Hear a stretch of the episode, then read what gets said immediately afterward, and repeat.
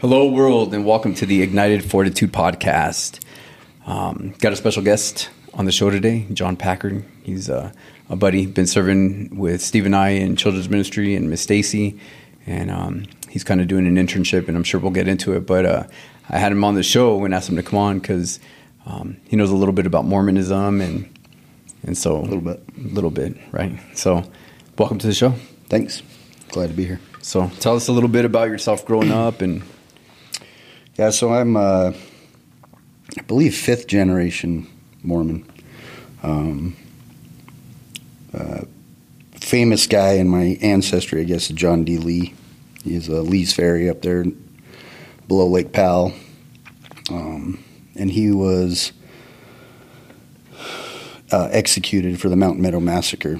I don't the, know what that the. Mormons did um, way back whenever it was, but um, it was a group of non-Mormons that came into the area, and they had supposedly been bragging that they were the ones that killed Joseph Smith, or their ancestors, their family did something, Mhm. and so um, lots of different stories on it, but basically. Uh, they got him into this meadow, mountain, Mas- mountain meadow in southern Utah, and um, took all their guns and killed every one man, woman, and child from the age of eight and above. It was like 200 and some people or something like that. So he was later, Brigham Young had him give himself up, basically telling him, like, nothing's going to happen. This is just a, just for show. Mhm. And they railroaded him and he was executed for it Oh, at Mountain Meadow. They took him out and shot him in the firing squad. So, So that's that my was- great great grandfather, Mm. my mom's side. So, uh, to say that I have deep roots is maybe an understatement. An understatement. Yeah. So, So, did you, where'd you grow up at? I grew up in Taylor, which is a Mormon community in Arizona, northern Arizona. Snowflake. More people will know Snowflake. Mhm. Um, Taylor's named after one of the former prophets of the Mormon Church. Uh, and then Snowflake is two Mormon families, the Snows and the Flakes. Mm. We do get snow up there, but that's not why it's That's not called why I always thought Snowflake. it was because Yeah. of the snow. No, Oh, that's interesting. that's from two families, yeah. So uh, when I was growing up, you knew where somebody lived in the town when somebody moved moved in. You'd ask them what ward they're in. That's like the section of the community that's broke down for uh, what time you go to church and maybe what building you go to. When I was a kid, we only had one church, one building in Mhm. Taylor, and then there was one and later two in Snowflake. Now there's like I don't know, like three in both towns and the temple in Snowflake. But so, are the majority of people that are that live in those communities? yeah, are Mormons. So we'd have uh, some new kid move in, and you'd be like, "Oh, what ward are you in?" And then you knew what part of town they lived in, and if you'd be going to church with them on Sunday or not. Mhm. So, and I think I was probably like in seventh or eighth grade when somebody moved in. Now there was kids that were non-LDS, but they had just always lived there. You know what I mean? Sure. So you didn't remember them moving in necessarily and asking them those questions, but probably seventh or eighth grade, I asked a kid, "What ward are you?" And they looked at me like I was crazy. Like, "What are you talking about?" I'm like, "You're not a Mormon." What's a Mormon? You know, it's crazy. so it was. I mean, there was. I think a couple thousand people lived in Taylor when I lived when I was growing up, Mhm. and probably ninety plus percent were Mormons. In Snowflake, there was five or six thousand, whatever it was, and the same, predominantly Mormon. Were you guys like um, highly vested in Oh, yeah. it, or yeah? Yeah, for sure. Um, yeah, my dad was. My dad was never a bishop or anything like that, but he was um, an uh, executive secretary to the bishop and uh, it's all kinds of stuff. But uh, my mom was the Relief Society president, and she was in charge of the youth, and you know, and, and, and not just in the ward, but in the stake, which is like I was do it like in the military. You know, you have a squad, Mhm. and then and then your platoon. Like a ward's like a platoon, and then Mm. you go up to company level. That's like the stake. You know what I mean? It's just Sure. different, larger groups of smaller groups. Okay. So, but yeah, they had uh, always had callings in the church. Mhm. You know, to do whatever it was that God told them to do Mhm. or asked them to do through the bishop or stake president, whoever. And then where were where were you at growing up? Did you end up going on a mission? I had friends that were. Oh no, I I got my mission call, um, and then I messed up and couldn't go. But um, You messed up. What happened? I had sex, so they're like, "You're not going." Hmm. I, I could have waited and and repented and gone and everything, but um, that was like two weeks before I was supposed to go to Peru. Dang. So we could do this in Spanish if I had time. Different podcast. Hola. Yeah. Hola. but no, it was, yeah, that that kind of hurt me for a while, Mhm. and uh, being in a small town and having stuff like that happen, people look down on you. Oh, yeah, dude, you're that shun kid. you. Yeah, Yeah, that kid. and I was always that kid. Anyways, I was always kind of wild, but my all my siblings. I mean, it's more like there's six of us, and I think we had one white sheep and then five black sheep.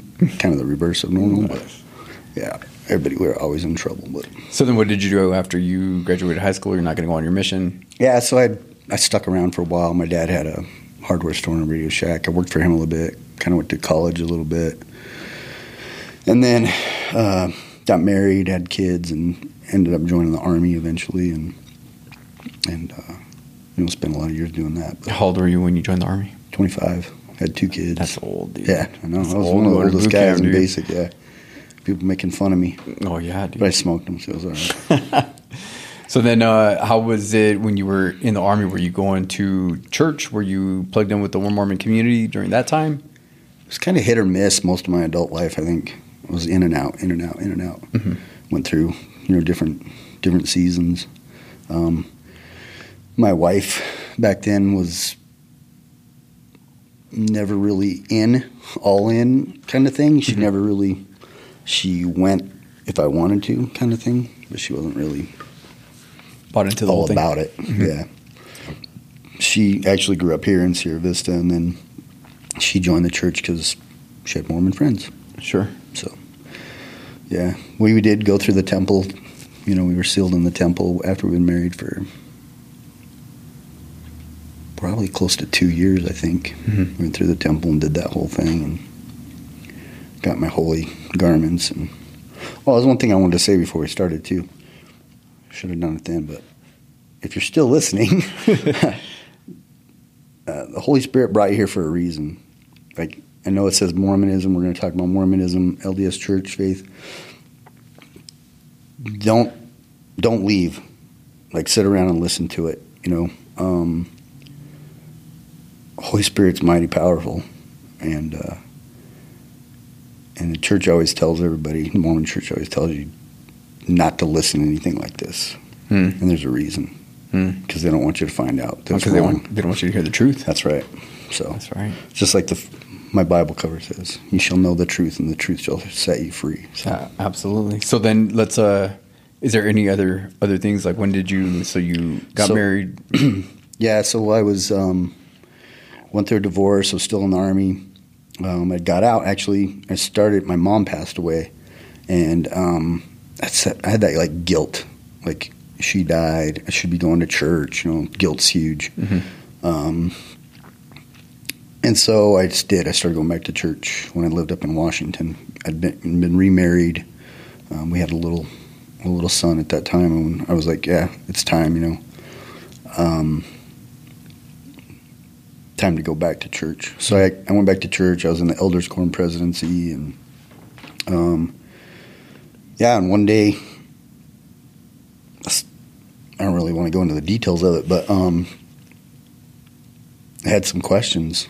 Like things didn't make sense. Something somebody had said, and uh, so I started into that rabbit hole, I guess you could say, Mhm. and um, started looking at things. Started looking at some of the history of the church. and um, John D. Lee, my great great grandfather, while he was in prison, wrote a book on the Mountain Meadow Massacre and him coming up into the through the church and different things that happened to him. And when they executed him, he said he said he believes the church is true. He believes that Joseph Smith's a true prophet, but that Brigham Young was taking the church down the wrong path. Mm.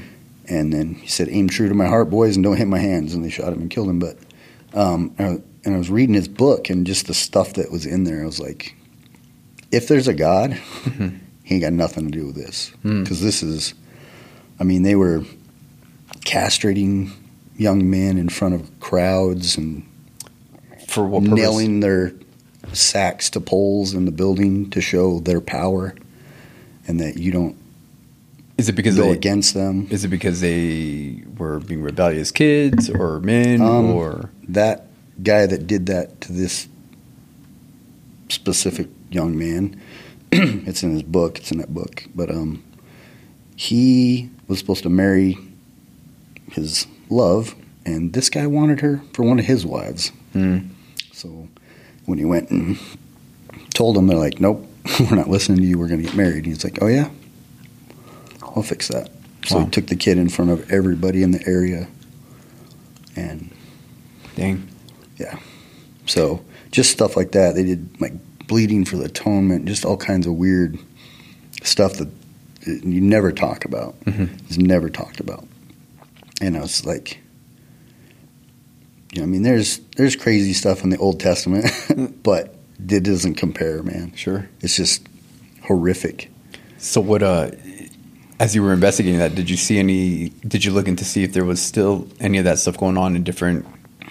Yeah, there's, Areas and there's not. mar- yeah. But the way I look at it is, if God came to a man and said, "All the religions are tr- fake, Mhm. but we want you to, you know, help create this one," and you're a prophet, right?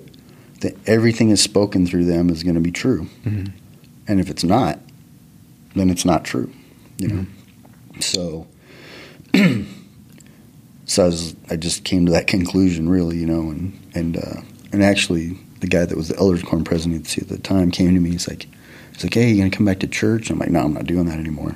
And he's like, well, why not? I'm like, because I found out it's not true. Hmm. And he's like, well, did you pray about it? And I said, I did pray about it. And he's like, well, well, what did God tell you? I said, he told me it was a bunch of crap. And they left, and I never saw him or heard him again. This guy was one of my best friends. Never heard or saw from him again Wow. but which is kind of the way it is. You know, it's very not all of them. There's very good people in the Mormon Church, but there's plenty of them that'll just turn their back on you. Taking the Kool Aid. Yeah. I guess you can put it that way. Yeah. So then, what happened? so you started investigating. You're like, I'm not going to go back to the church. And then, what did that lead you down to? Led me to a life of just not caring about anything anymore. I I left God behind. You know, at least who I thought God was, Mhm. and um, just lived for the world. Just did whatever I wanted. So you completely went off the other, Yeah. the deep end. Yep. For how long was that? Um, I think it ended up being about three years. Pretty close to it. No, were you still in the military at this time? No, I was already out, and Okay. then I went through a divorce during that time, and and uh, ended up moving back to Arizona. Mhm. Excuse me, and um, and that's where God got a hold of me, back in Snowflake, back in Taylor, so Really? Yeah, back in the Mormon community. So what happened? How did he get a hold of you? So my um, my great niece committed suicide, and uh, her mom, my niece, was going to Calvary Chapels in Snowflake, and I wanted really nothing to do with it, but you know my niece was hurting, so being the good uncle, I was like, started going with her, Mhm. and um, and then I I did an altar call, and you know, I don't remember. I don't remember what was taught. I don't remember anything. You know, Pastor Dave up there in Snowflake, he's he was just preaching, and I was like, man, How long were you going? it was a few weeks. It Really? didn't take long, yeah. Really? Because I was actually thinking it had been a while, but I was back thinking about it a while back, and um, I know by Easter, I was already in, you Mhm. know. So When you started hearing, uh, did you meet with anybody during that time? Like once you started going to the going Yeah. to church, start hearing that, were you like, dude, this is like completely different from? yeah, so I did. I talked to the pastor up there. He, he you know, he started discipling me, and um, No, this is before you gave your life. Before you that was right surrendered? afterwards. Oh, yeah. okay, so right after. Yeah. What about before though? Like before you you surrendered, was there like you know what I got to look this up because this is contradictory to what I grew up learning? Or, No, because because I'd already left everything, Mhm. and I was like, realistically, I said when I left, I'm like, I'm never buying into anything again. I got I was I was fooled my entire life. I was in my 40s, you know, Mhm, when that mhm. when that happened, when I left, and I was like, I'm not being fooled again. Mhm. Like not only me, but my entire genealogy has been fooled, Sure. and I'm like, I'm not doing it. Mhm. I'm not gonna. No religion is ever going to get me again. I'm not falling into any of it. Did you think that that's what all religion was at the time? it was just man's way to try to control people, or Yeah, I just, I didn't, I don't really know. I didn't care. Mhm. I was just like, I'm not, I'm not doing it. I'm not buying in. So so you surrender your life. You ask him to disciple you, and and, and what yeah, he like? came to me and discipled me. I had no idea what that was. What that looked I mean? like. What that looked like, and then, you know, he he gave me a lot of uh, anti-Mormon stuff, and I was like, all right, dude, I'd already, I'm that's I'm way past that, but. Um, and it actually made me mad at first because I'm reading through this stuff and I'm like, "Dude, they don't believe this. And then I looked it up and I'm like, oh, this is like from the beginning days of the church and stuff like that. This is original doctrine, Oh, stuff really? that they don't even teach anymore. Mhm. But if you taught it before, you know, Oh, it's you're to be. supposed to be getting this directly from God, Mhm. you know. So if you're a prophet, and now they don't believe that stuff anymore, they don't teach that stuff anymore, it doesn't make sense to me. Mhm. I mean, the Bible's the same from the beginning to the end. Sure. God's the same from the beginning to the end, you know, from for forever. so it's always been the same. So why were they changing? Sure. Right? Why were they changing doctrine? Mhm. Um, just even, um, yeah, I was going to look the quote up and I forgot to, but I can't remember if it was, I think it was John Taylor or, no, Joseph Fielding Smith or one of the prophets. Mhm.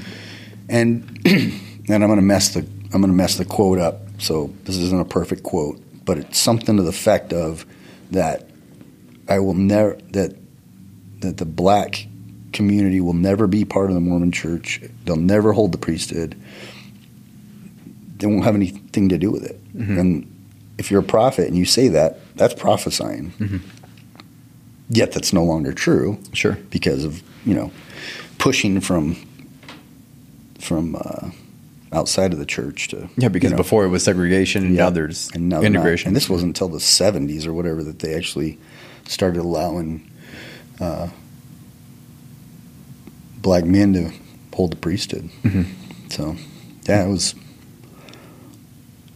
I mean, that right there. If you tell a prophecy and it's not true, you're not a prophet. Yeah. you know, No, the you- Bible clearly states that over and over again. Now, did you guys know that when you were when you were in the Mormon religion? Did you know that like that was No. And then, dude, growing up in a small Mormon community, there was a few Hispanics and some Native Americans, and it wasn't like, I don't know, something you thought about. You know what I mean? Sure. And I was a little kid too, so Mhm. I mean, I was. I think, I mean, it happened sometime in the '70s, maybe the early '80s, when they started giving the priesthood Mhm. to um, to black men. So, dude, I was a little kid, Yeah. so it never crossed my mind to think about it, Mhm. and never really thought about it as an adult because it had already been changed. You know what I mean? Sure. Sure. And again, you just really are. You're shunned. You just you don't ask questions. Mhm. I mean, it's literally you, whatever, whatever is taught to you, whatever you don't ask questions. It's Mhm. just the way it is. So So then, what happened after he was discipling you? After how long was he discipling you for? uh, a few months probably, and then I actually started um, my master's program um, to get my master's in Christian um, leadership. Then I changed it to now to ministry, but um, and he started with that, and then I went to another church um, and was there for a while, and then went through another divorce, and uh, I'm not very good at it, but um, that whole marriage thing, I'm much better at it now, but um, at least my wife thinks so. But uh, yeah, so I went through that church for a while, and then and then um, kind of went on a little, I don't know, not hi- hiatus, I guess. I was still going to church. I was bouncing to a couple different churches, and Mhm. and um, really kind of trying to figure things out. I think you know more so life type stuff, and I hadn't I hadn't completely surrendered. You know, I'd Mm. given my life, but not fully. Like, Sure. yeah, I believe you died for me. You know, that was another huge thing for me. Also, back to Calvary and Snowflake, um, the pastor there kept trying to um, teach me about the Trinity. Mhm. And I'm like, I understand the Trinity, I just don't buy it because Mormons believe that they're three separate, they're not in one, they're you know totally different.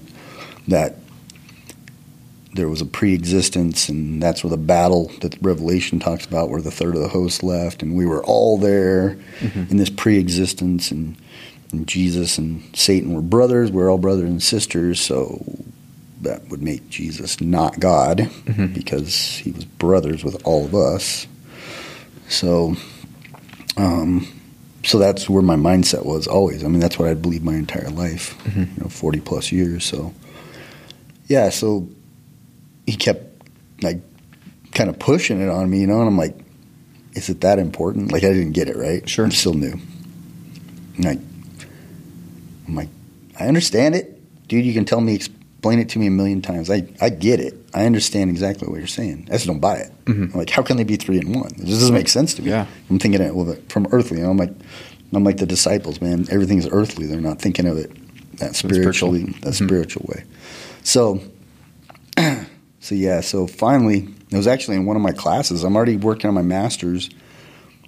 It was, I don't know which class, maybe my first or second class I was in, and we're doing the discussion forums, and somebody had said that if Jesus wasn't God, we couldn't worship him because it says in the Bible we can only worship God. Mhm.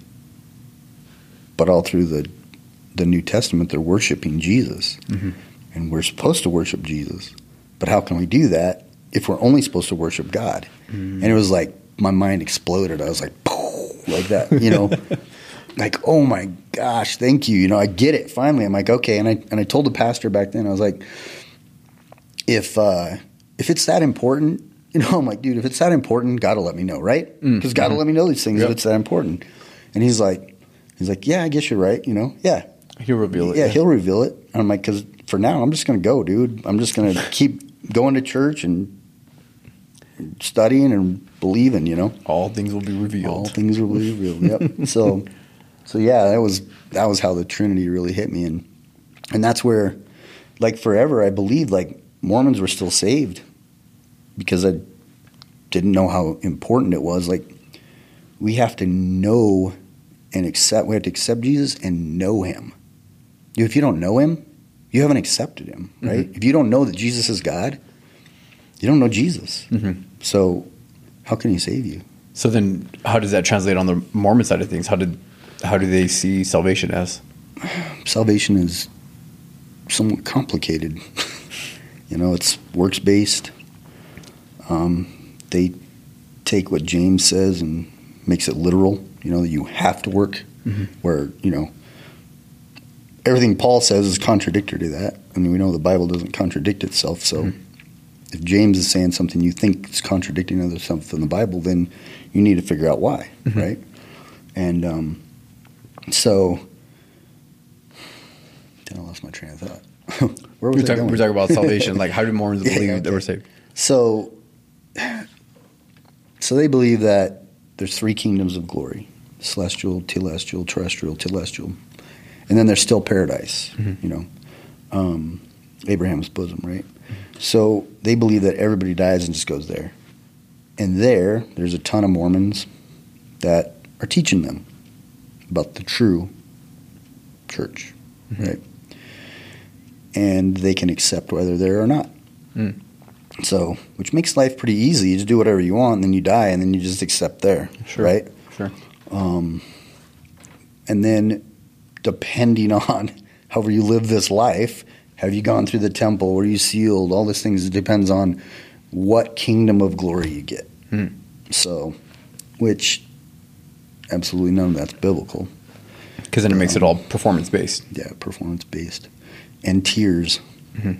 You know, will we get maybe a nicer place to live depending on what we do in this world? Yes. But is our salvation based upon that? No. So, um, so yeah, that's kind of their, you know, their take on that. Mhm. But um, yeah, there was something else I was thinking to go with that too a second ago, but I lost it. That's what happens when you get old, man. Yeah. So the Bible obviously doesn't contradict itself. In James, it says, "Go ahead." Nope, I don't remember. Go ahead. All right. So in uh, in James, it says that um, I'll show you my faith by my works. Yep. Right. You say you have faith, but don't have works. But I'll show you my faith by my By my works. works, yep. And then um, Paul, the Apostle Paul, says that you can't work. Right. That that salvation is It's you can't buy it. Right. It's been given to us by grace through faith that nobody can boast. Yep. Right. That's right. And then, um, but Paul also does say, work out your own salvation. You know, so like there's a responsibility. There's something that we, you know, and just for anybody that's listening, is like, well, then how, do- how does that work, right? Yeah. So they complement each other. We're in the sense that it's, you know, James is, you know, was speaking to uh, a a different group of people, Yep. and Paul was speaking to a different group of people, and they were, you know, living life and operating in, in some kind of way, and and they were trying to go back to a legalistic standpoint, and it would be, you know, you could, in a sense, you could consider it to like a Mormon standpoint, where it's like, you know, maybe com- like, did okay? So let me ask you this: You coming out of Mormonism, did you still try take some of that stuff into your Christianity, where you're like, Oh, oh, now. I got to do all this stuff, Yeah. right? Because you feel Yeah. like, I honestly, it creeps in still sometimes. Like, Mm-hmm. man, I got to do this. No, I don't. No, I don't. I don't have to do that, Yeah. man. But now I'm like, I want to do that. or right, like, God, why aren't you doing anything? I'm doing everything I'm supposed to be doing. that happens to me all the time, dude. Like, I just went through a season like that. Like, here I am, God. I'm doing everything I'm supposed to do. Like, you just too busy for me? What's going on? Right? I'm doing everything. Yeah. You know, and that's me. That's taking back that control. That's not being fully surrendered, right? Yeah, that's well. That's making you know. Okay, God's going to give us And because of what we, we get What right. we do, yeah. Yeah, and so you know, our walk isn't based on those things. Now, Sure. there's are there things that we're supposed to be doing, and that's what James is saying. Like, hey, you know what? I'll show you my faith by my works because there is stuff that we do right. So it's like an appreciation. Like I don't do it because I have, Have to. to. I do Because because I I want to. Because I want to, right? Because I get to. Yeah. right? Because I Yeah, sure. appreciate it. So Yep. you know, it, that's that's the difference. And so I just just anybody listening that way they don't get Yeah, you know sure. distracted. Like, wait a minute, what's what contradictions? Like, no, they they complement each other, but there's a different group of people. So the letters are being written to that specific group, group, in the needs that they had at that time. Yeah. So what was the thing that you remember? I don't know. I told you I'd remember still, but now I don't. Yeah, see, that's how it goes. Dang it. Old man. I know. All right, so then, uh, so you. end oh, up- I remember now. Okay, go for I'm it. going to cut you off and really Do do it. it, this Do time because I'll forget again, right? No, it has to do with the Bible, man. Because here's the thing the LDS faith does not believe that the Bible is inerrant. Mhm. They believe that that's been translated incorrectly. Mhm.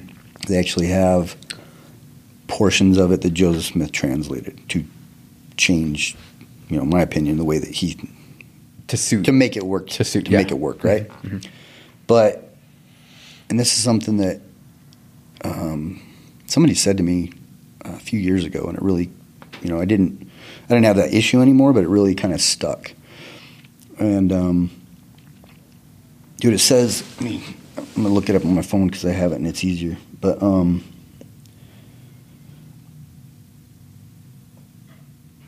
but the bible is is accurate it's true um, and yeah, because we we believe find it here. Paul says um, we believe it's without error.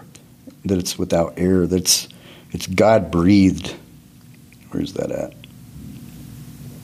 I might have it someplace else actually. Yeah, it's God breathed and uh, okay, here we go. Second Timothy three sixteen. All scripture is given by inspiration of God and is profitable for doctrine, for reproof, for correction, for instruction in righteousness, that the man of God may be complete, thoroughly equipped for every good work.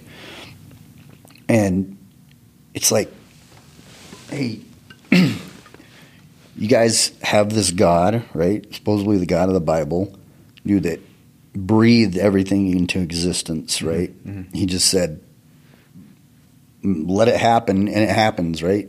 I mean a god that's that powerful he created man of dust. He, he created everything. And literally if you go through the bible from the beginning to the end all speaks of jesus' coming Mhm. in the old testament. And everything works out all the prophecies that have come that have um, Been that are supposed to be fulfilled have been fulfilled, and I don't remember. There's a huge number of prophecies just in Jesus that were that were fulfilled. So you're telling me that that God, the God that you supposedly worship from the Bible, is that powerful, can lose track of His Word, Mm-hmm. lose track of His church for thousands of years? Mm-hmm. You know, because I'll tell you, the God that I worship now, man, He's way powerful, more powerful than that. Yeah. He doesn't lose track of things. He's perfect, and um, you know they believe that you can be saved after this, which is not biblical. So, I guess if the church didn't exist for thousands of years, that would be okay because they can be saved there. But Mhm. that's not real. Mhm. What's real is that it never left. Yeah. You know, it's always been there, Mhm. and there's so much uh, historical evidence of it. I mean, the portions of different scripts and and um stuff that have been found over the centuries that perfectly match Yeah. what's in that book. You know. Yeah. So again, it's God breathed. I mean, it wasn't a bunch of dudes that just wrote stuff down Mhm. randomly. Well, and there's a lot God of there's a lot Gave of them inspiration on exactly what He wanted in there. and there's a lot of evidence that shows that the writings from Joseph Smith are Or false. are yeah. false, right? And things don't jive Yeah, together. if you, and if you go back, there's a there's a good documentary on it um, that I don't know. Maybe you can put in the show notes. in, in the notes. Yeah, but um, it has to do with archaeology. It's an archaeologist, and dude, there's so much proof of the Bible archaeologically. Mhm. Um, like all of it, they've they've found like so many things that's in the locations it's talked about all through the Bible. But and the the church has spent the Mormon church has spent millions of dollars to prove the Book of Mormon archaeologically and have really nothing. Mhm. Um, in fact, the Hill Cumorah in um, is it the Hill Cumorah? I believe that's the name of it in New York, um, in Palmyra area, where Joseph Smith was shown where the golden plates were. Right. Mhm. So in the Book of Mormon, it talks about two battles that were fought there. Um, these battles were huge. Um, if I remember correctly, hundreds of thousands of people died. In fact, the entire basically civilization from one of the groups in the Book of Mormon was wiped out. Mhm. All but, I believe, Moroni. I'm, I try to lose all this stuff so some of it doesn't come back exactly right. But, Sure. um, and, and archaeologically, there's never been any metal uh, tools found that date back to those time periods. But the Book of Mormon talks about all these metal tools, plates and shields and swords and spears and all this stuff. And all our archaeological evidence shows that all that stuff was made out of the weapons that they used were made out of rocks and sticks. You know, if you look back at um, the Aztecs and all the other um, It dates back to that groups that, time. were there. Yeah, it dates back, which is in that time period, right? And then this huge battles supposedly took place where they were using all this metallurgy, right? And yet there's never been a sword found out of hundreds of thousands of people that died. Mhm. Wouldn't wouldn't there be some swords? Wouldn't there be some shields, some breastplates, some helmets, something? Something, something, but yeah. nothing, zero. Um, and the church did some archaeological digs up there and found nothing, and then stopped Dang. Because they're proving themselves wrong, Mhm. right? And there's two on that on that um, that Documentary. documentary. It has two Mormon. Um, they're not archaeologists, but they're Some type of scientist. yeah, they're that do that stuff, right? And um, they're talking about how there's nothing, there's no proof. And the one guy's like, I don't know why they don't come clean with it. Dang. There's no proof. He's like, this book's fake. you know, there's nothing in here. It talks about cattle and sheep and all this stuff. The Spaniards brought all that stuff to the Americas. It wasn't here. Wow. It was never there. So it really shows like Joseph Smith was just he was using the Bible. There's actually parts of the Bible that's literally translated right into the Book of Mormon, and he's showing all these things in there that he knows of, and so he just assumed, right? Because this is in the 1800s or whatever, 1700s when he's writing this. He's just assuming that all that stuff has always existed here, and it talks about in the Bible where there was metal and stuff like that. Mhm. There actually was, and those, that stuff has been found that dates back to those time periods, but not in the Americas, Mm-hmm. not where you know supposedly all this, all the Book of Mormon took place, or you know a big portion of the Book Sure. of Mormon took place in the Americas. So So you know what's crazy? What, what always gets me is like, what what do the Mormons? I mean, what's the the big goal with the, to attain to is is what? uh, you're talking about for salvational, Yeah, like at the end of your Yeah. so, and and this is something like really probably nine out of ten Mormons LDS that if you question them about this, they'd have no idea about it. But you're talking about like becoming a god, right? Yeah. Literally, probably most Mormons don't even know that. Oh, really? Yeah, it's not something that's taught in Sunday school, dude. It's just, again, it kind of goes back to some of that older Mm. stuff, you know. But um, I think nowadays, probably people would think they're crazy, Really? and so I think it's just not really talked about. That's you know, if you hit some of the older people up, they'll know about it and and probably believe in it. But um, yeah, dude, it's yeah, like our God is not the original God, you know, and so basically they kind of believe that Jesus is God, Mhm. but not God, But a God, but a God, and we can become gods. which is crazy, dude. Because that's like what was the what was the thing in in the fall in Genesis? Yeah, They- Right. They they became got the knowledge because they wanted to be like gods. Because they want to be like God. So Yeah. like, I don't know. It's just like you see the and he correlations. smount, smote them. you know, he kicked them out of the garden. So yeah, no, I, there's so much stuff, um, and it's been a lot of deprogramming over the years for me. You know, to, yeah, sometimes, yeah, I'd catch myself even in the last few years. I'd pray um, uh, that, and Diana caught me on it a few times. She's like, "Did you hear what you just said in that prayer?" I was like, "To get us back to Him." oh dang! because that, that pre-existence kind of still floats in my head sometimes. Mm. So I have to catch myself a lot. Like I really have to be careful when, before I say something. Like, Mm-hmm. is that biblical or is that something from my Yeah, does that Mormon match with the- past? yeah. yeah. Wow, that's and, crazy. um, and and dude, that look, we know. Go back to the fall, right? Here, here's Eve, and the serpent comes, which is crazy because she's talking to a serpent, right? Mhm.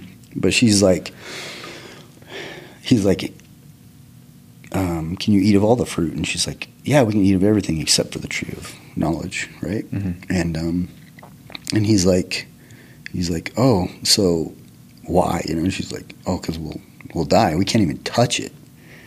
God never told them that they couldn't Mhm. touch it, Yeah. just that they couldn't eat of it, partake of it. Mhm. And so Satan, man, he's sly. He just swings right in there. He's like, "Oh, you can't touch it, huh?" You know, he's over there like touching it, like, "Look, I'm touching it." Yeah. You know, it doesn't say that in the Bible, obviously, but that's his that's his way. You Oh know? yeah, yeah, it's deception right there. It's the deception, right? And um, he deceived them, right? And um, and that's the same. It's the same with any false doctrine.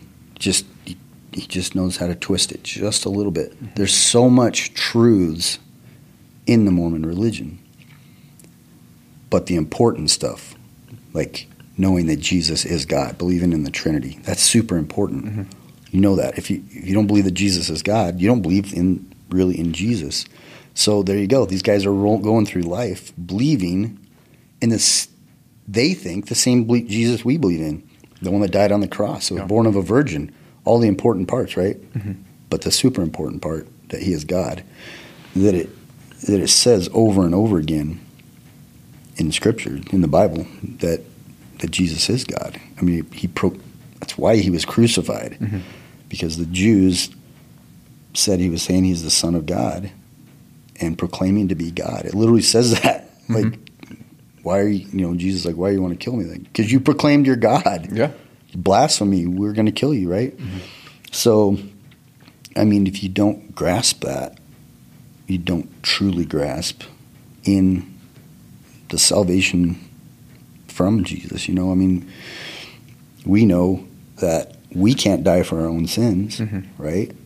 And God being omnipresence, present, He can't physically come and die for our sins, right? But man has to die and God had to die for our sins. So that's why Jesus, you know, is man, fully man and fully God. Mhm.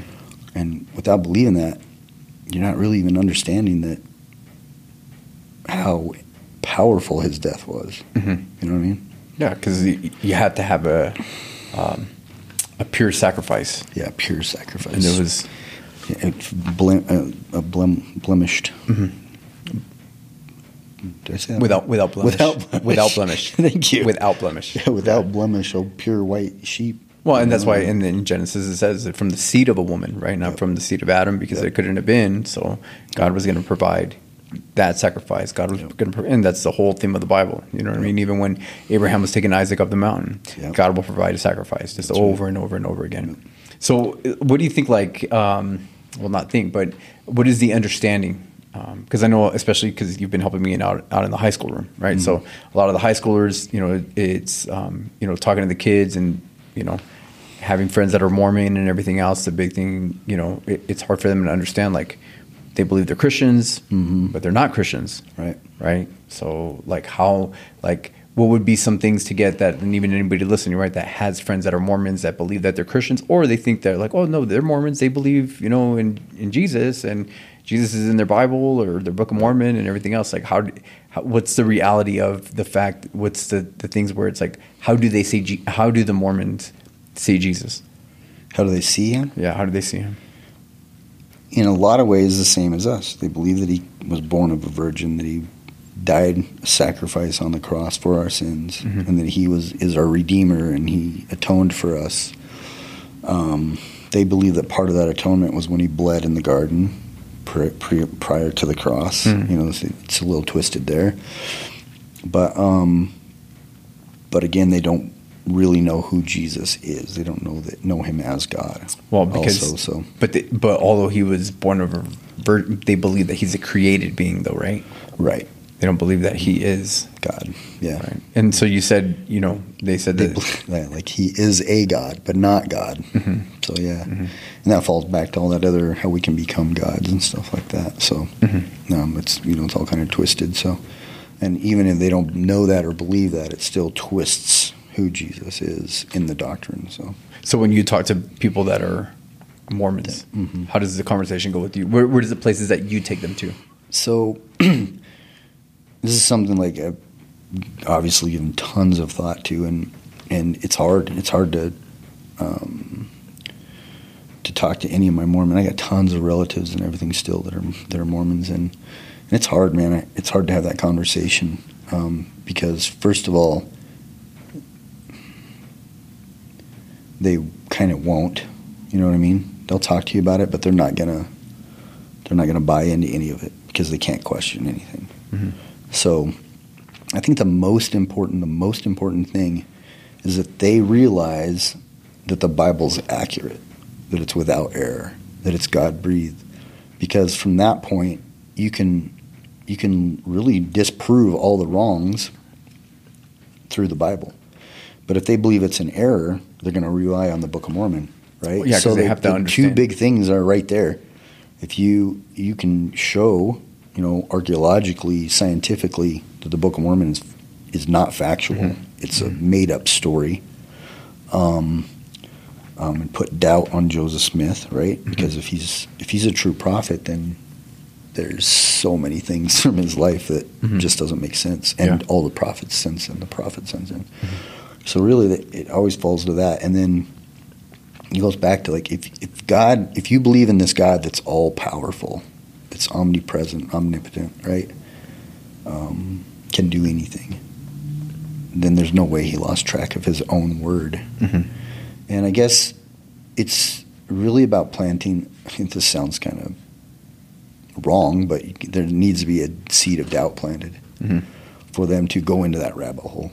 well maybe not so much the seed of doubt right but the seed of truth Yeah, Right, That's because a better way the- to prove it. yeah, because that's, it, yeah. yeah, because that's the only thing that's gonna, you know, Yeah. uh, tear down those strongholds and, and all those other things, right? Like our, our weapons are not carnal, but they are spiritual, Mhm. and it's and what's going to tear those things down. Because anybody that's in a state, right, whether it's Mormonism or some other cult or even the deception from you know the enemy, whether they're on drugs, whatever it is, Right. like all those things, they're they're believing whatever it is that they are because ultimately they're trying to seal their salvation Right. right because like especially with mormonism like how how appealing is it that oh okay well if i do these things then i know i'm going to be without a doubt you know what i mean i know i'm i'm saved that and, and they're sealing their salvation for those things and that's what they're counting on and if you strip that away from them they don't want to they don't want to buy into it because Right.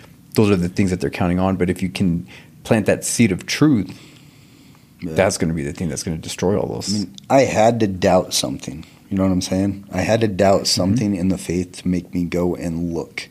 So that's the doubt I'm talking about. Yeah, yeah, yeah. Mm-hmm. So you're right. It is it is truth. You have to doubt in what they say is truth and actually believe Yeah, in the truth, yeah, right? yeah. God's truth. And and that could be who knows for for everybody. But I know one important thing. Like for me, I left everything, Mhm. and luckily, you know, you know, Jesus said, "What good shepherd wouldn't go after the one, you know, and leave the 99?" Mhm. And I know that's me, you know, because he kept coming after me, Mhm. even when I wanted nothing to do with him, you know. So that that seed of truth back then that left that that I left. That's why it's super important to me. If I'm talking to somebody, I have to I have to teach them the truth of Jesus. I have to tr- teach them the truth of God, because I went through years of being lied to well, no, of after I left of Mm. of being totally of this world and doing all kinds of crazy stuff and and um and I know sooner or later I was going to come to. Jesus because that's the way it works. Mhm. But how many blessings did I miss out on? Sure. And and how many blessings did somebody else miss out on because I knew the truth and I could have shared with them or whatever, you know what I mean? yeah, yeah, yeah. So it's super important that we disciple them at that point. You know, if they're having doubts, to help them through that doubt, and then to disciple them into the truth, into Mhm. God's word, right? And knowing that that can all that that is all true in there. Um, so So then now where you at, right? So you've been um, started following after the Lord, everything else. You were in Snowflake, right? You were in Taylor, and then how'd you? What's up? You're here Yeah, in Sierra so, Vista. Uh, got remarried um, to my wife Diana, and um, she had she had moved out to Taylor from California, and we were looking for a house up there, and um, we'd been to Tombstone. uh, I think it was a, a, a New Year's. We'd come down to Tucson or to Tombstone, and we were driving over to Bisbee, and I pointed out Sierra Vista. I was like, "Hey, there's Sierra Vista. We should Sierra Vista. We should go there sometime and check it out." And that was it. And months later, we're you know thinking about building a house, looking for property, trying to figure out what we're going to do up there in the snowflake, up in the White Mountains somewhere. And everything was just didn't seem right. And uh, we both started looking at houses here, Mhm. but didn't tell each other. Oh, really? Yeah, and then one day one of us brought it up. Like, yeah, I've been looking at houses over by Sierra Vista, and then the other one was like, yeah, so have I. You know, that's weird. So we started looking here. Um, Diana got an interview here for a job, and um, the house that we bought was sold. Um, but I saw it online. And I told I told Diana, I was like, this, if this house was available, I'd be because I hadn't been all in on any house. I was like, nothing was right. Sure. And so, um, but the house was sold. So we contacted a realtor. Um, they contacted that realtor, and they were like, "Dude, that house is like five days from closing." The seller had both sides of the deal, and they're like, "This ain't going anywhere." Some people from California were buying it, and um, so we were on our way here for the first time for Diana's interview, and she had never been here before. Mhm. I'd been here a few times a, in my teens. Um, and we were, you know, going through through before Globe. We got the Salt River Canyon. There's no cell signal anywhere through there, and we get into Globe, and um, Diana had missed calls from our realtor, and um, she said, she said, "Hey, you're not gonna believe this. The house is three days from closing, and they backed out." That's crazy. And we were like, "No way," you know. um, we didn't have really any houses to look at. We're just gonna, you know, she's gonna do the interview, and we're gonna Start get with our realtor and start looking around. So um, we literally drove straight to that house. Our realtor was out of town, and the realtor selling the house was out of town, but her husband helped her out, and so he showed up to show us the house. So it's got a gate, you know, with the with a Beautiful. remote. It's a beautiful house, yeah. yeah, and they had hid it in our little box, so we knew where it was at. So we kept going back without the realtor, and we're walking around the property. The house was locked up. We were walking around the property, and we were kind of separate. and We were both kind of praying. Well, I shouldn't say I was praying about it because that would be not true. But Diana was praying about it, and she she asked God, you know, um, like she's throwing a fleece out, right? Like, hey, if if you this is where you want us, God, you know, let me know. And she heard an audible voice that said, uh, "I made it available." Mm.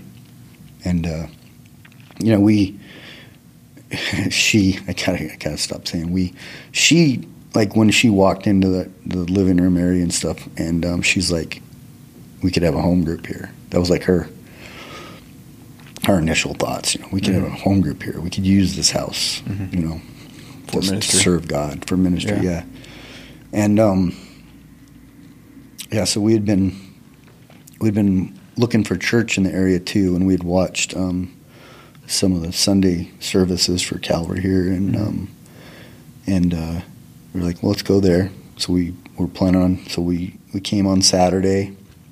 Um, Sunday morning, we came to church at Calvary, and uh, as we're walking in, the guy that was playing the guitar, the worship leader, was the realtor. And so we talked to him a little bit, and um, which is kind of pretty interesting. And then everything just worked out Wow. smooth, and we ended up buying the house and moving here. And Diana got the job, and um, I moved my you know then business here, and we just you know Put your roots. Yeah. So, I mean, we we and then, you know, ever since then, a lot of things have just been really falling into place. You know, Mhm. like um, when you let God move, when you stop fighting Him, like things. When you stop telling him what to do. Yeah, when you stop telling Him what to do. Yeah.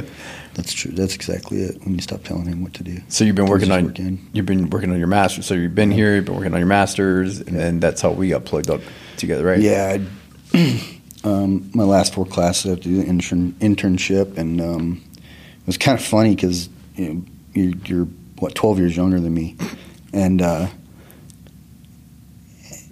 and I don't really like, as most men, we don't want to listen to anybody younger than us, right? I should be full of wisdom because I'm old, and uh, you see all the gray hair. Yeah.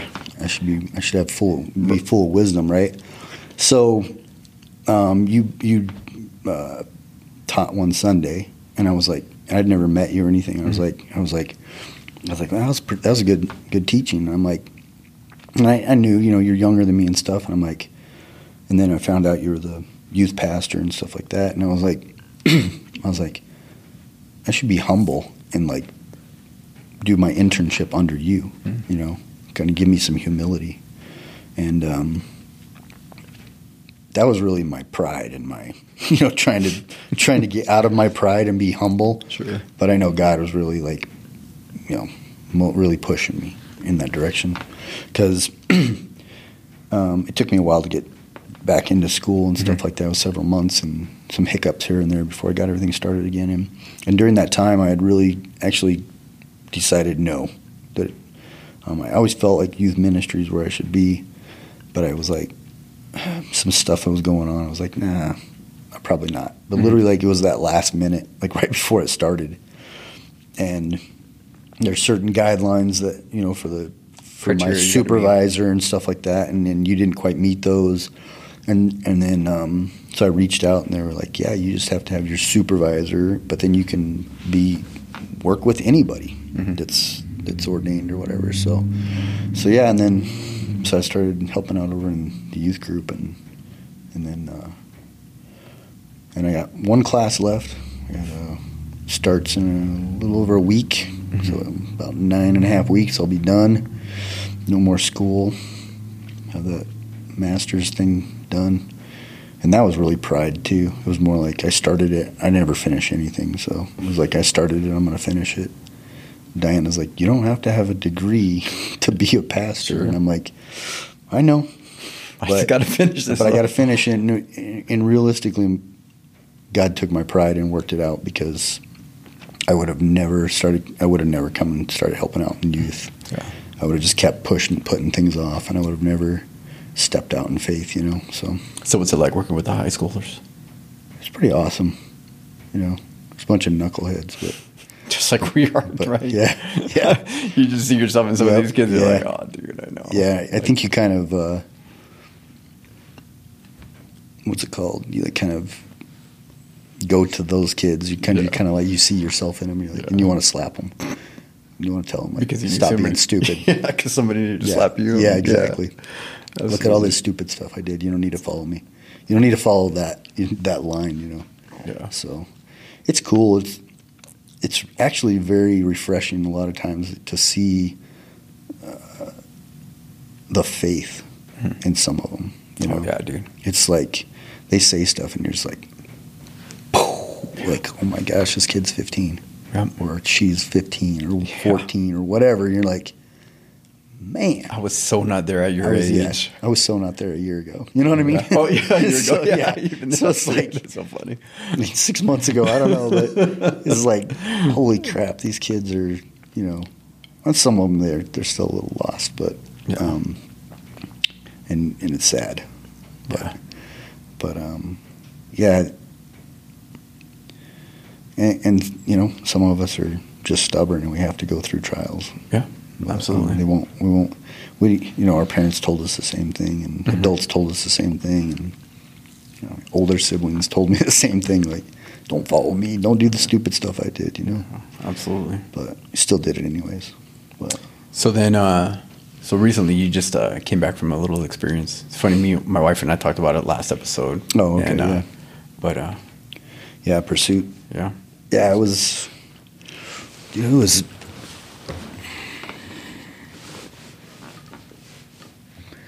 I don't know. Like when you and Steve came back, and uh, I hadn't been in youth very long at that time. Yeah, Short you had- period. yeah, Barely you kind of started.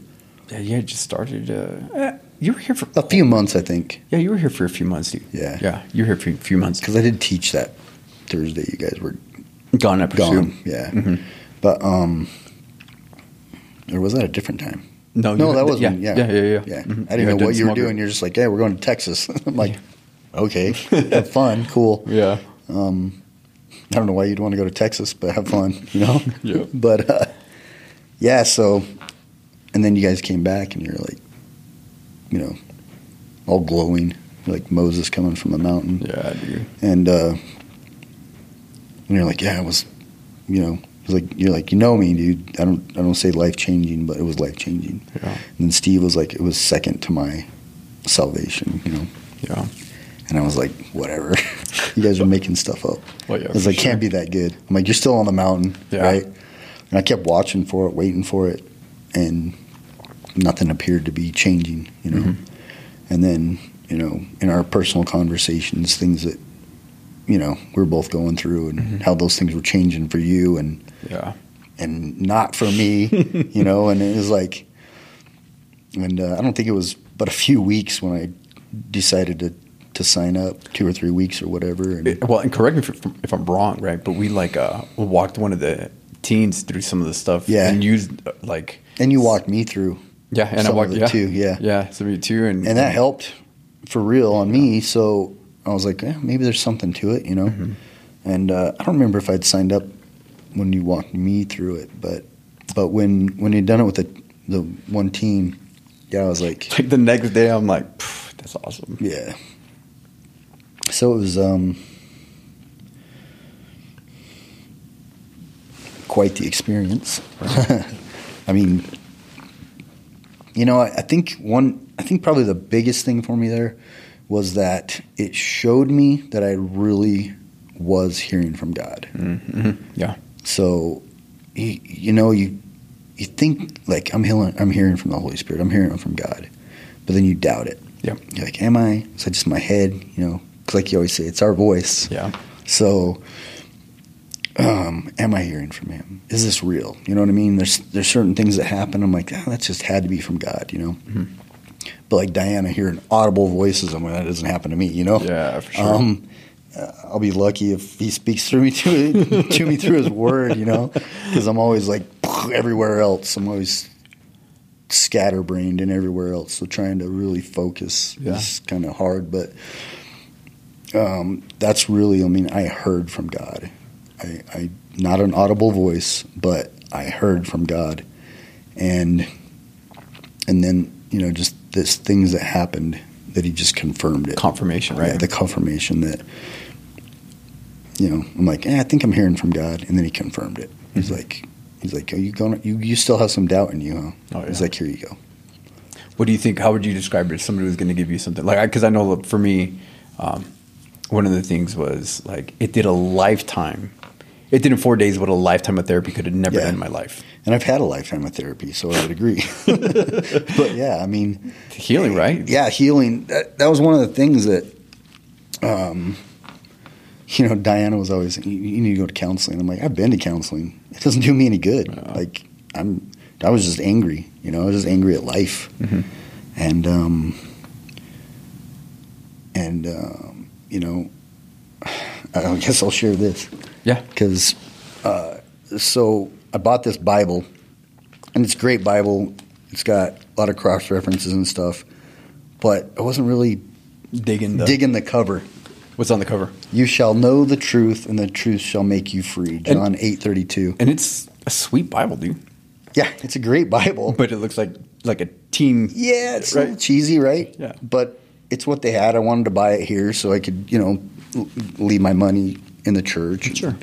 And um, and it was what they had, and everything inside of it worked out the way I wanted it. And I, um, you know, I'm getting old. I need bigger letters, and I wanted read in you know Jesus' words in red and stuff like that, and um, cross referencing and stuff like that, and uh, the uh, little indexes on the side so I can find things easier. Quicker, yeah. the quick, quick stuff.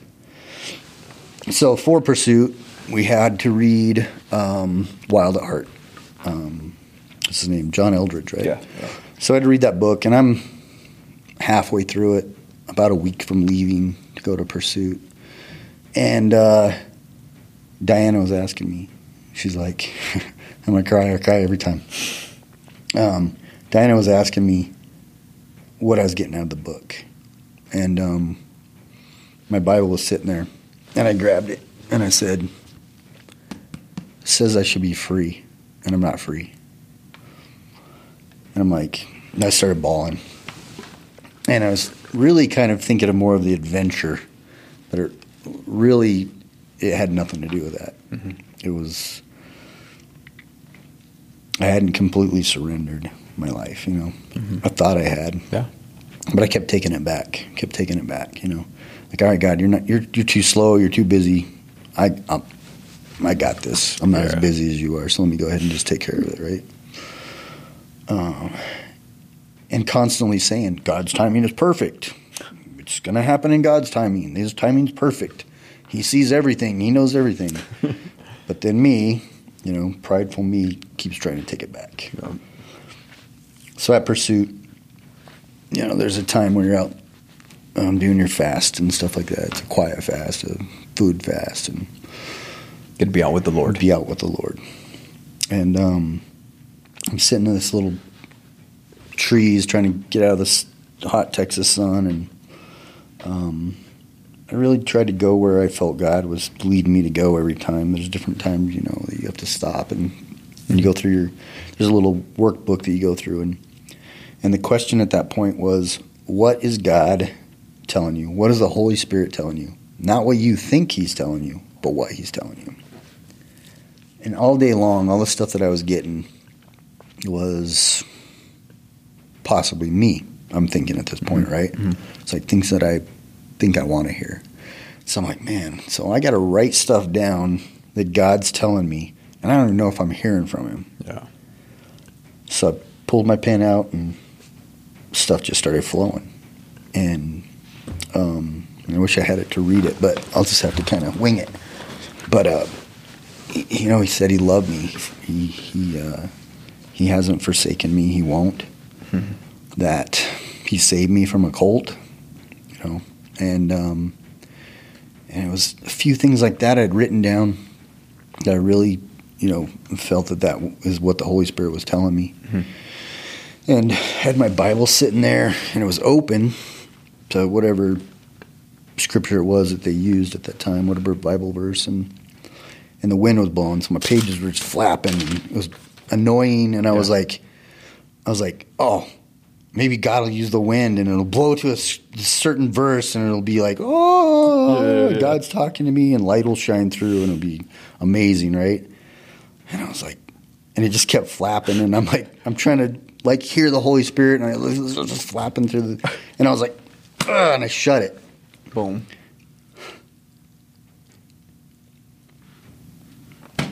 And there was that verse. So I wrote that down. That God was telling me that. You should know that and then I just set started you free. bawling and snot pouring out of my nose. and I was like, I'm free. Like that. Not even when I knew I was going there, you know? And, uh, and now I'm free. Yeah, dude. now I have joy and, and, uh, yeah. It's crazy. So that was the second coolest thing that happened to me there. I'm not going to share the coolest, but Yeah.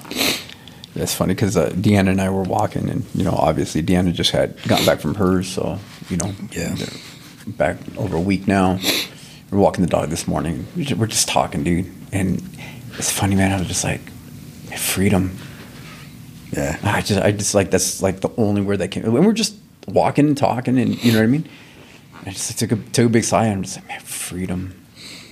It just feels Yeah. so good, dude. And, and it's crazy because you know you read through the scriptures, and it's like, dude, that's exactly what the Lord was doing back while He was walking the earth, and Yeah. you know, and and like I know I was saved. You know what I mean? Yeah. Prior to going to pursue, like there's, Yeah. there's no doubt. You know what I mean? There was no doubt Yeah. that I was saved. Yeah, But man, I was agreed. still in that bondage. You know, and you hear stories of like even like I'd have to look it up, but like you know, even in the Civil War, right? When the Civil War and they like you know uh, all this stuff happened, and then it's like boom, okay, it's like the slaves are free now. But there was so many slaves that were still in Yeah. bondage that had no idea that they were still right. or even the ones that stayed there. Even the ones that stayed there, right? Because they were too afraid like, to. yeah, what am I going to do, right? Yeah, exactly. Right. They were too afraid, so they just decided to just stay in that bondage. And it's like, no, dude, like freedom. Yeah. like you are free, and and you know, um, who the Son sets free is free indeed. Yeah. You know what I mean? Yep. Uh, Jesus says, "I've come to give you life and life, Life in abundance.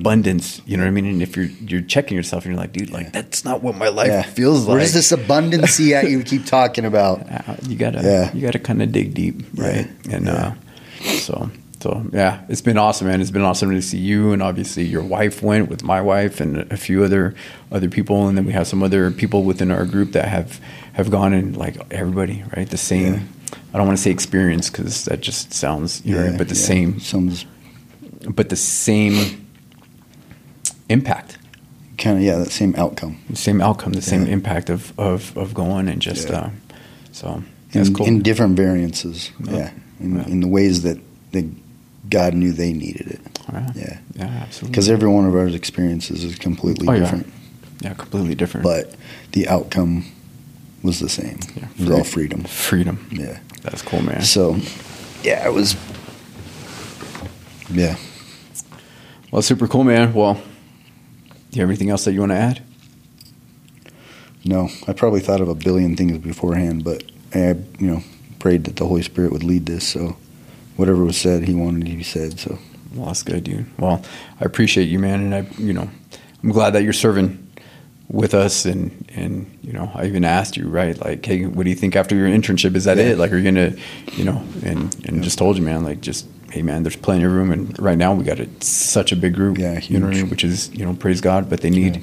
you know, they need uh, mentors. yeah, you know so it's good so i appreciate you man i appreciate everything and and uh dude it's awesome it's awesome to see how god's working in your life you Yeah. know and um, it is. It's awesome being in that life that He's working in. You know, so and seeing it all around me, and and you know, in our whole our whole little group. You know, Yeah. Well, it- our home group is that's what I was gonna s- amazing. You know, it's it, it's amazing. It's it's it's awesome to have other people say like this is this is such a blessing. So let's go full circle in that sense, right? So you guys got that house. Your Yeah. wife saying like, "Hey, it'd be perfect to have a home group." And what did we end up starting? Yep, a home group we ended up starting a home group, right? So there's at our house. Yeah. how many how many families right now? Well, there's two more families that are going to start coming this week. So, Uh, so we have six, eight, ten. So 11, 12, 13. 13, About 13 adults. 13 and then some yeah. and then some kids. And the kids hang out sometimes and do their own little study or or just hang out. But yeah, Yeah, so we got you know we just ended up starting a home group. There was no like we just knew that we needed to meet together. So how Yeah. like you I- to talk about how, we again Diana, you know, saw that when we bought the house, and she, you know, I say she put it on my mind, you know, Mm-hmm. but then God kept putting it on my heart, and then we discussed it one time, and um, uh, when we started bringing up the promise principles, when you gave me that book, Yeah. and I read the promise principles, and and uh, and I was like, dude, we got to do a home group, Yeah. and, and and use, Mhm. you know, the, The promise, promise principle. principles, and um, and then we just hit up a few people, and they're like, sure, let's do it. Wow. And then you know more people. We've in, we've invited more people, but you know some have said no, and Mhm. but others are coming, and it's going to grow, and Yep. we'll have more groups, and mm-hmm. no, it's the whole Yeah. that's the whole thing is just you know Yeah, branching off and build knowing disciples. That, yep. so Yeah. Which has been awesome. yeah, Which has been awesome to to do and just see how the Lord is is moving and Yeah. you know so. So it's been super cool. cool. It's been cool to do life together as families, not just you know serving and coming to church, but even outside of that, and, and then being our families together and, and doing life. And it's just Doing like life, yeah. this is like this is exactly what they were doing, you know, Yeah. first century, not just you know going and checking in and Yep. you know, you know, serving and then just going home, but like Yeah. man, actually Checking doing life together, exactly, uh, doing life together, and it's like you know you, you can, I mean, you know, you feel it in your in your walk, you know what I mean, and that's not based on any. You know, on any one, like that's our responsibility as Christians, right? Like it's Mm-hmm. Yeah. supposed to be like, hey, man, the church is there, you know, giving us and feeding us and equipping us, and and then, but when you feel those things, you can't like, God's putting it on your heart for you to do something Don't about it. it, yeah. Yeah, don't ignore it. So, you know, that was just another thing where it's like, cool, like let's just step out in faith. Yeah. And let's just see what God's gonna do and just, hey man, all we want to do is just yeah, just serve Him. just serve him and just do life together and grow together as as believers and disciple Yeah. each other and Dan, it's been it's been awesome. God's blessed it yeah. immensely. Yeah, So absolutely. He's going to continue. Sweet dude. Well, thanks for coming on, brother. Yeah, for sure. Thanks for having me. Before I have you pray it out, hey, just uh, want to give you guys, um, for those of you that are still listening, uh, just give you guys some insight on what's going on. So we're in the works of trying to build an app to have a community. So, um, you know, Steve and I have been talking it since the very beginning, and we were trying to figure things out, and uh, um, we're really taking the measures to move forward with. Um, being able to, for the sake of what we've been talking about here, right, discipleship, and having a, an opportunity for people to gather together, and um, obviously it would be an app. It'd be able to be online, whether you can meet in groups. The vision is to have groups, and when you know Steve is is able to to come on the podcast at the same time, we'll be. I'm sure we'll we'll discuss it and stuff. But um, I want to give you guys a heads up. We've been talking about it, and we're putting things in play. Like even before John got here, one of my buddies called me up, and he's like, "Hey man, which one are you looking at?" And and so we're already looking at the platforms. I say this because um, it's obviously going to cost. So, um, you guys, anything that you guys can do, if it's something that you believe in, you guys have listened to the podcast and you guys want to support, there's a there's a way to support on the on uh, through the Ignited Fortitude website. Uh, there's a donation box at the bottom. Uh, if you get online and you pick yourself up some gear, we have uh, some uh, metal signs on there. We have some merch, anything like that. Support. You can support the podcast while you're supporting yourself at the same time, keeping you on target.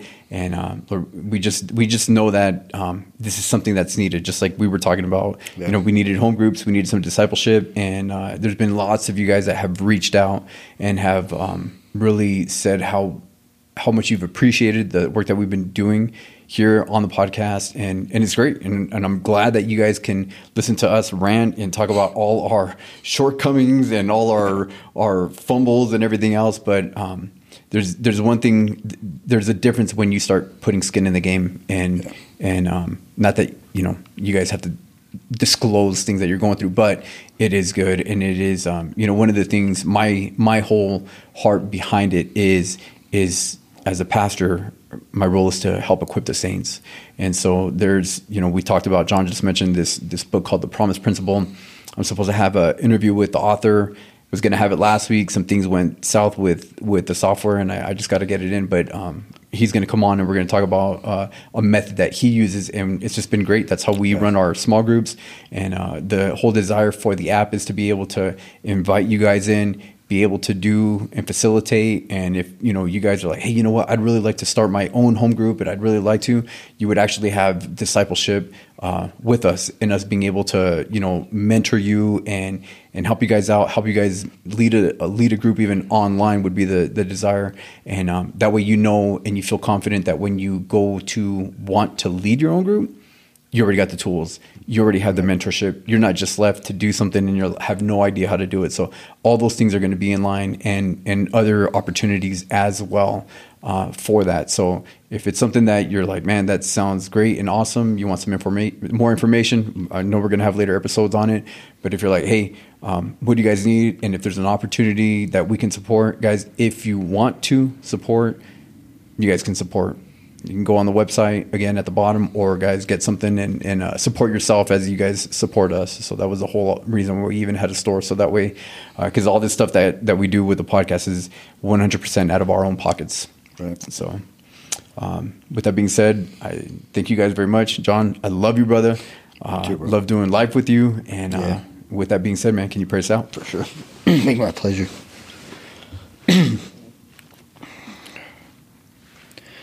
Our dear Lord and Father, thank you so much for this opportunity, uh, this opportunity, this platform that you've given uh, Bobby and Steve through Ignited Fortitudes, Lord. Um, and uh, I hope, I, I, don't hope, I pray, I know that um, you will use this for your glory, Lord. Um, all of this, not just this this specific episode, Lord, but um, you'll lose, use all of this for your glory, Lord, because um, where two are gathered, you are there, mm-hmm. and you are uh, the light, and you're shining brightly, and uh, you're just going to continue to use this platform, Lord, and uh, to build your kingdom. And uh, I'm just so grateful that you uh, put me in this path so that I can be part of this also, and um, mm-hmm. and uh, Lord, just thank you. Thank you for all of this. We uh, are just.